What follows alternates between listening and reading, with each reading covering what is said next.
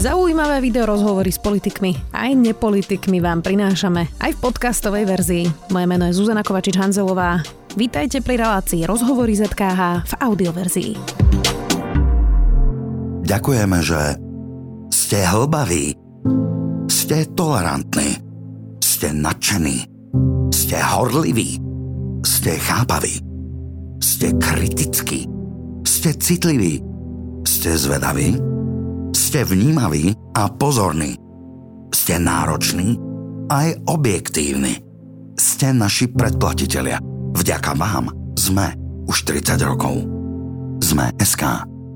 Seriál Iveta otvára na Slovensku nezvyčajné témy Rómov, rasizmus, stereotypy, aj východné Slovensko. Seriál točil český režisér Jan Žebek a ozval sa už aj primátor Trebišova, ktorého zobrazenie jeho mesta urazilo. Viac s Alžbetou Ferencovou, Zeou, herečkou, spevačkou, tanečničkou, ktorá hrá, hrá hlavnú postavu seriálu Iveta. Vítajte.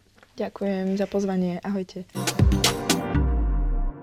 Ja začnem teda tým primátorom Trebišova a potom už prejdeme ďalej. On teda povedal, ako sa hovorí, proti gustu žiaden disputát, ale znehodnotiť prácu a život mnohých tu žijúcich obyvateľov a ich predkov svojským podaním seriálu, predovšetkým prezentáciou obyvateľov a prostredia, v ktorom žijú, hraničí s ich hanobením a vytvára veľmi negatívny obraz.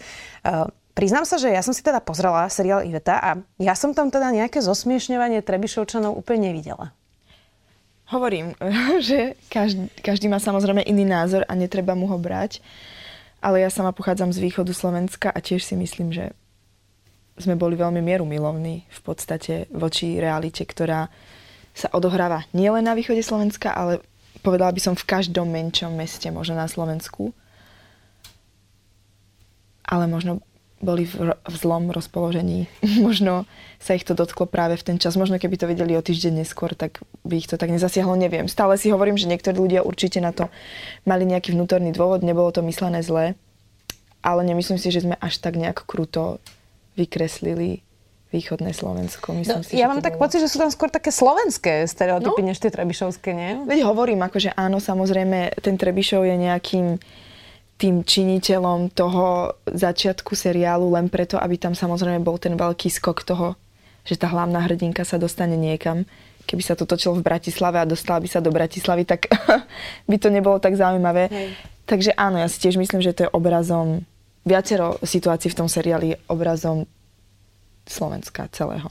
Priznám sa, že ma potešilo, že konečne niekto spracoval tému, v ktorej sú Rómovia a nezobrazujú ich ponižujúco mm. a zosmiešňujúco. Mm. A že to vlastne nastavuje zrkadlo aj, eh, aj v tejto téme, že už sme sa možno trochu posunuli. Eh, ale nie je to asi ľahké, nie? Spracovávať takúto náročnú tému? Nie, no. Mne keď, prišiel seri- keď mi prišiel scenár, tak samozrejme, keď som si to začala čítať a ne, nebola som už úplne na konci, tak som si hovorila, Ježiš, to bude zase ďalší scénar, kde stereotyp, proste Rómka, špinavá, kradne, neviem proste, ale chvála Bohu to tak nebolo, hneď po prvých stránkach som si uvedomila. Ja si myslím, že to je aj na základe toho, že Honza Hřebek je proste jeden veľmi vzdelaný človek, ktorý sa stretáva s rôznymi kultúrami a aj to si myslím, že bol veľký činiteľ, že on nechcel práve, aby to bolo stereotypné v rámci hlavne tejto skupiny, lebo pozná veľa podľa mňa talentovaných Rómov a Rómov, ktorí fakt akože pracujú a robia to, študujú a robia všetko, v čom sú dobrí. Ale myslím, že áno, Slovensko, že sa posunulo. Sice sú to akože mini, malé kroky podľa toho, čo ja vidím, ale sú tam nejaké.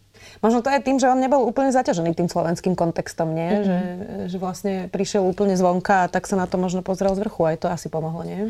Tak on akože vníma podľa mňa veľa vecí, on strašne veľa číta a hlavne v tej politickej situácii je veľmi uh, sčítaný.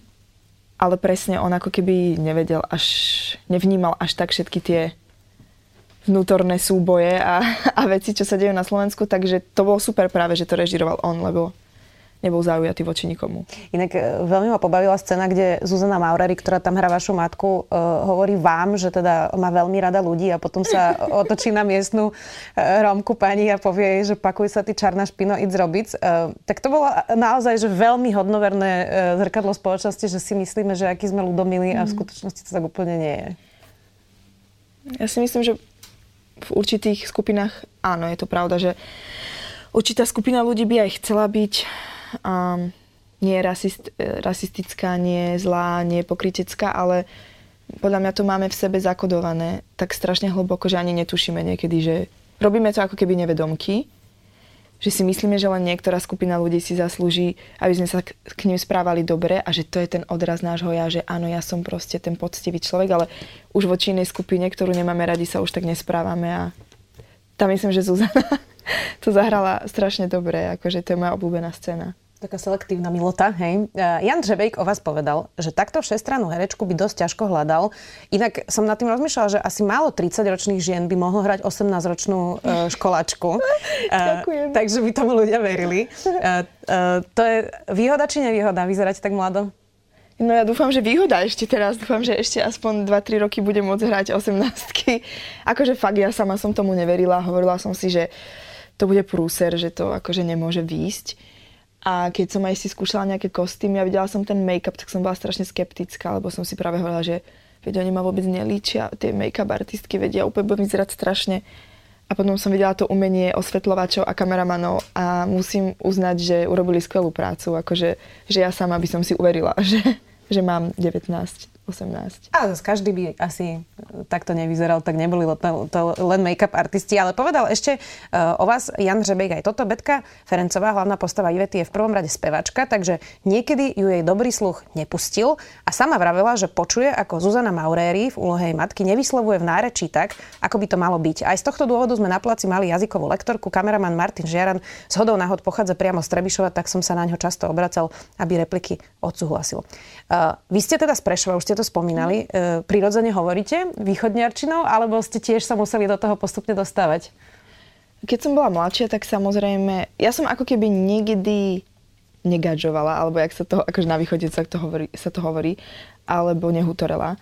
Ale moja mamka, alebo teda moji rodičia medzi sebou, alebo so starou mamou, alebo na nás niekedy, sa to striedalo medzi rómskym jazykom, východniarčinou, slovenčinou ale ja som celý život odpovedala ako keby slovensky, či už v rámci školy a takto, takže, uh, ale s kamoškami niekedy, ale to bolo naozaj také mini obdobie, že keď som ako bola trošku v puberte, to sme akože tak sa rozprávali, ale skôr to bolo, že som mala prízvuk, že slovenský slová s prízvukom východniarským, mm-hmm. že nehutorala som, ale rozumiem všetko, takže presne ten sluch, um, neviem, 2-3 dní a boli sme tam. Uh-huh.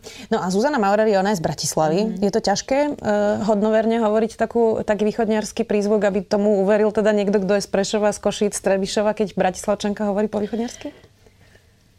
Uh, samozrejme sa nedá uh, uprieť nejaký názor niektorých ľudí v komentoch, že niektorí herci uh, sa tam pomýlili dokonca a ja som sa tam samozrejme veľakrát pomýlila, uh, ale Zuzka to mala najťažšie, pretože je naozaj Bratislavčanka, nie je to vôbec ľahké. A hlavne v, v tom časom, časovom úseku krátkom, kde máte fakt len pár dní na to, aby ste natočili nejaký takýto veľký seriál. Ona išla naozaj veľmi, veľmi e, sa silno akože učila a snažila sa. A niekedy sa to natočilo na viac obrazov a tá východňarčina bola skvelá, ale zase ten obraz nebol herecký mm-hmm. tak dobrý. Takže každý rozumný človek v tej miestnosti si povedal, že radšej chceme, aby to bolo herecky dobre. V dnešnej dobe aj tak počúvame milión Netflixov a HBO a filmov, kde akýkoľvek herci majú akékoľvek prízvuky a nevadí nám to. Samozrejme doma sme viac kritickí než v zahraničí a preto sme si myslím, že ona to zvládla super. Ešte ma zaujíma, že ako to tak vyzerá, keď je taká jazyková lektorka na placi a učí niekoho východňarčinu. No, takže na jednej strane pre mňa napríklad niekedy, ako hovoril Honza, že ja som mal voči tej Zuzane taký rešpekt, že ja som nechcela za ňou ako prísť, že Zuzana, že povedali ste zle toto slovo. To som akože bola opatrná, takže na to tam bola tá, tá koučka a ako to, no tak musí byť ten človek podľa mňa odvážny a proste herec, neherec, hviezda, nehviezda, ako keby musí podľa mňa vedieť povedať, že toto musíte zopakovať a ešte raz, skúsme to, skúsme to. Takže ona tam sedela a vlastne si s tou Zuzkou prechádzali tie scenáre a hovorím, robilo sa to najlepšie, ako, ako sa dalo v tej momentálnej chvíli. Mm. Milan Ondrík uh, hrá v, v seriáli uh, Geja a pre Refresher hovoril, že ho fascinuje, že sa vlastne teraz ľudia pýtajú, že či mu nevadí hrať homosexuála, že tomu vlastne vôbec nerozumie, že sa ho nikdy nepýtajú, že či mu nevadí hrať vraha. On hral napríklad aj uh, Ivana Lexu uh, mm. v Amnestiách, tak uh, Nesieme si asi veľmi, veľmi veľa predsudkov ani o tom nevieme. Nie? To sú také podpravové no. otázky a to ste si asi museli zažiť veľa v živote, nie? Takéto nejaké podpravé otázky. Počula som vás rozprávať, že keď poviete, že ste Rómka, tak ľudia vám povedia, áno. že nevadí. Áno, áno, áno. Presne. Takéto, áno, takéto podprahové. Tak určite sa to u mňa, alebo takto, vrátim sa k Milanovi. Strašne ho vlastne zbožňujem za to, že hrá túto rolu Nemyslím si, že by mohol byť iný herec, ktorý by to zahral lepšie, pretože samozrejme na Milana sme zvyknutí, že je to proste milovník, alebo mafián, alebo proste stále chlap, ako sa patrí. Je úžasné, že sa do toho dal. A e, že si stojí za tým. To som veľmi rada, že má takéto názory. A čo sa týka mňa, nikdy to neboli nejaké extrémistické až, akože podprahové veci ale keď som teraz staršia a vrátim sa do detstva, kde som si myslela, že mi to nevadí, tak až teraz sa ako keby vynára v mojom podvedomí to, že mi to možno vtedy ubližovalo a všetko vychádza na povrch teraz. A to sú presne veci typu Ježiš, vy ste Rómka, tak to som mala, raz, raz som zažila odpoveď, že vy ste taká talentovaná, úžasná, tak krásne spievate, odkiaľ pochádzate? A ja, že som Rómka. A oni, že to nevadí. Takže odpoveď to nevadí, som, doteraz sa na tom smejem. Alebo potom to boli podprahové samozrejme náražky na môj výzor. Takže buď som niečo dosiahla, pretože som Romka, alebo ako vyzerám. Strašne často mi bolo odopierané, že naozaj môžem ako niečo robiť dobre kvôli tomu len, že to robím a že na tom pracujem. Mm. Ale už aj v tom sme sa posunuli. Takže... Ďaká Bohu. Ja som sa dočítala, že vy ste teda pravnúčka Eleny Lackovej, prvej romskej spisovateľky, čo musím povedať, že ma extrémne potešilo. Ja mám teda platenú tašku s jej fotkou, ktorú nosím. Krásne. Teraz jej vyšla fantastická kniha, narodila som sa pod šťastnou hviezdou, konečne aj v slovenskom mm. preklade. Tento dlh sme naozaj mali. Pozerala som si, že ona vlastne zomrela v roku 2003, tak som to rátala, že to si asi musíte mm. aj pamätať, nie? Áno, áno, ja som s ňou Máme doma ešte milión videí, narodeniny, rodinné oslavy, nákupy pre ňu. takže áno, ja som mala 11 rokov, takže si ju pamätám. Aká bola Elena Lacková? Keď som bola vtedy malá, tak som si ju brala trošku ako, že je strašne prísna. Sme sa jej trošku tak ako obávali, malé deti, že... Ale potom eh, hneď prepla a bola vlastne strašne milá. Lenže ako dieťa som to nechápala, tá, to prísne nebolo prísne, to bolo už také ako keby si odžité. Myslím, že to bola potom, teraz to vidím z tej strany, že to bola žena, ktorá proste celý život makala, mala deť, 6 detí, proste cestovala celý život, písala, pracovala, snažila sa pracovať pre komunity, zároveň o svoju rodinu. Takže už teraz to chápem, že nebola vždy proste len usmievavá a príjemná. Že, že mala toho asi tú čarchu na, na tých pleciach, že toho bolo viac. A a bola taká akože svojská, si myslím. Ale to je fakt tým životom, že, že čo si prežila, čo vlastne môžete si prečítať v tej knihe. Mm, no, ako prešla vlastne z chatrča potom do normálneho bývania, je to veľmi, veľmi zaujímavé. Ona písala knihy aj o rómskej histórii a písala teda v romčine. E, napríklad aj o tom, že Rómovia bojovali tiež v SMP ako partizáni. E, to je vlastne veľmi smutné, že my sa na školách neučíme mm. nič o Rómoch, nie? Pritom je to veľká skupina ľudí, ktorá tu s nami žije, koexistuje a nič vlastne nevieme o histórii Rómov.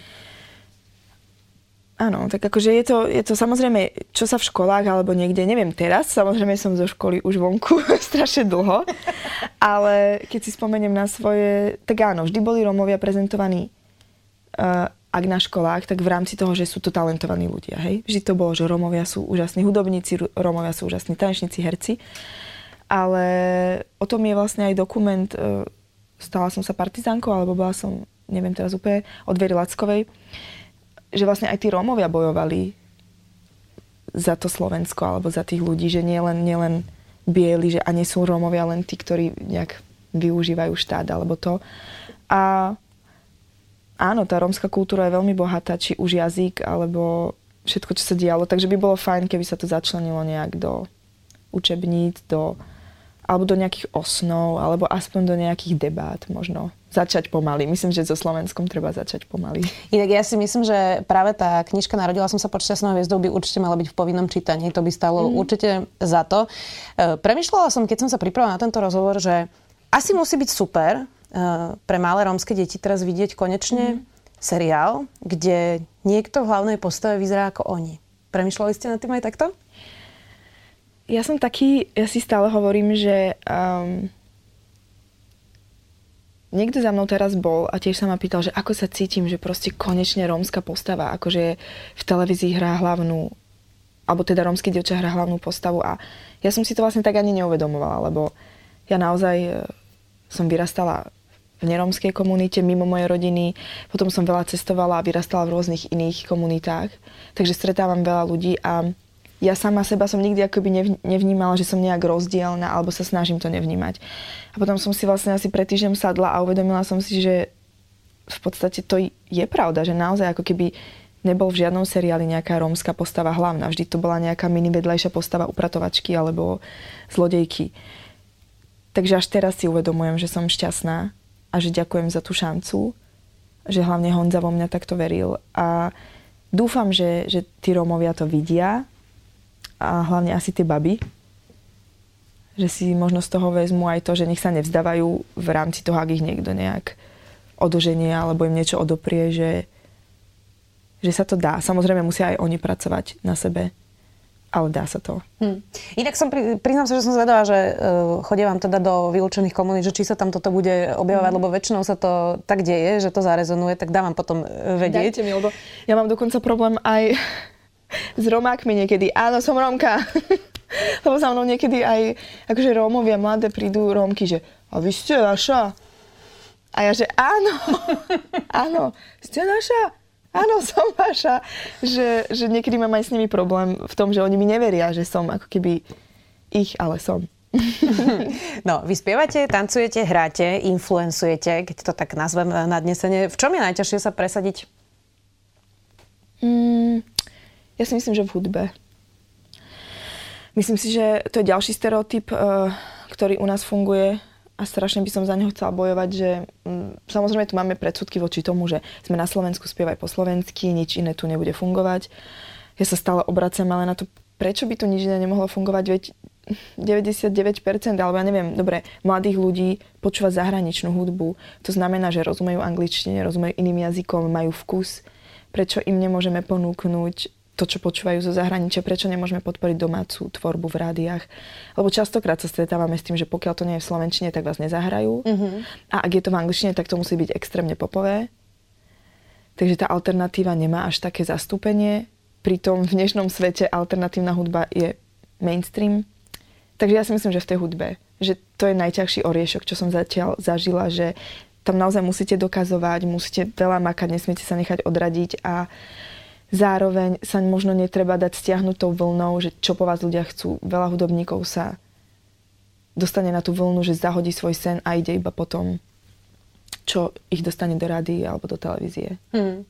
Ten seriál Iveta je naozaj veľmi pekne remeselne natočený, až hmm. nevydané na slovenské seriály. E, zároveň teda prvý diel, ak som to teda pozerala správne, pozeralo viac ako milión divákov, hmm. tak neukazuje sa vlastne, že aj súkromné televízie by mohli prestať už točiť tie, tie lacné, rýchlo kvasené 300-dielné uh, seriály, ale že sa oplatí vlastne investovať aj do nejakej kvalitnej 8-dielnej minisérie, že vlastne divák to ocení a divák to chce? No ja si práve myslím, že dosť často počúvam od niektorých ľudí, že a divák to nezistí. To je taká, to je taká zaužívaná veta, či už v reklamách, akože nehovorím len na Slovensku, aj v Čechách. Mm-hmm. Ale ja si myslím, že divák nie je hlúpy že vlastne uh, v dnešnej dobe už ten divák je rozmaznaný, dá sa povedať, všetkými tými uh, presne tým Netflixom a HBO a Disney Plus a takto, uh, je veľmi dobre podľa mňa investovať. Samozrejme, keď na ten projekt je budget, ja chápem, že situácia momentálne je teraz náročná, nikto nevie, ako to bude po finančnej stránke, ale ak je tá možnosť, tak ja si myslím, že nie je nič lepšie, než investovať, lebo je toľko kvalitných ľudí, ktorí dokážu robiť. Ja si myslím, že dokonca ani netušíme, koľko máme na Slovensku kvalitných režisérov, mladých a kameramanov a ľudí, ktorí točia videoklipy, takže ja som veľmi šťastná, že to točil Maťko Žiaran a že, že si na tom dali záležať a že to poňalo trošku filmovejší nádych, než len taký akože presne rýchlo seriál. Hm, je to veľmi vidno, musím Ďakujem. naozaj povedať. Um, čo by ste chceli, aby si ľudia zo seriálu Iveta zobrali? Hmm. Hm. Asi, aby, sa na to, aby si to pozreli do konca, to je prvá vec. A až potom si urobili nejaký obraz.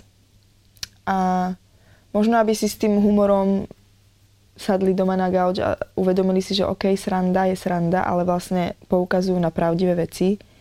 Chceme s tým niečo robiť, alebo s tým nechceme niečo robiť. Aby si možno každý sám v sebe uvedomil, že nie som náhodou ja taká ako tá Maurery v tom kostole? Alebo nie som ja tá, čo toho Ondríka trošku kritizuje? Že aspoň sami v sebe, nehovorím, že musia teraz začať verejne činiť dobro, ale keď každý od seba začne, aspoň si trošku sám v sebe prizna, že možno sa našiel trošku v tom seriáli, tak to by bol dobrý začiatok.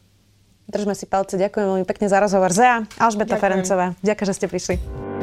Počúvali ste podcastovú verziu relácie Rozhovory ZKH. Už tradične nás nájdete na streamovacích službách, vo vašich domácich asistentoch, na Sme.sk, v sekcii Sme video a samozrejme aj na našom YouTube kanáli Denníka Sme. Ďakujeme. Ďakujeme, že ste hlbaví, ste tolerantní, ste nadšení, ste horliví, ste chápaví, ste kritickí, ste citliví, ste zvedaví, ste vnímaví a pozorní.